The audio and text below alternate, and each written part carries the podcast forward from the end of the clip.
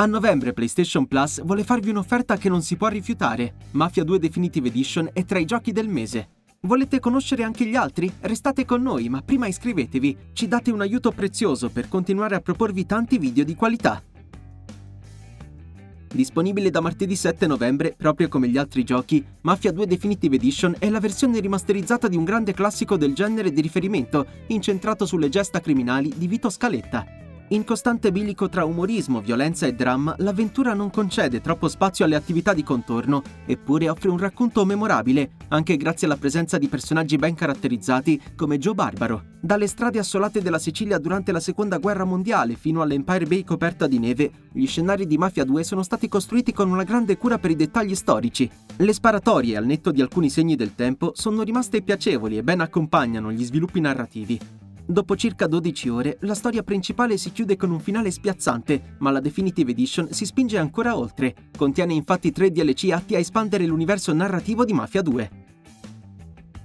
Passiamo quindi ad Aliens Fireteam Elite, uno sparatutto in terza persona coop ambientato nell'iconico universo di Alien. Il titolo di Cold Iron Studios chiama a combattere orde di xenomorfi di tipi differenti, chiaramente vestendo i panni di soldati appartenenti a varie classi.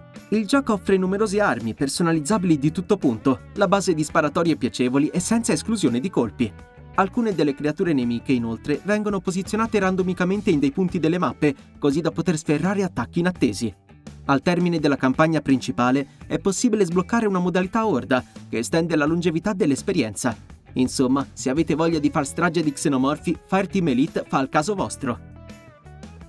Dragon Ball The Breakers è un multiplayer asimmetrico targato DIMS.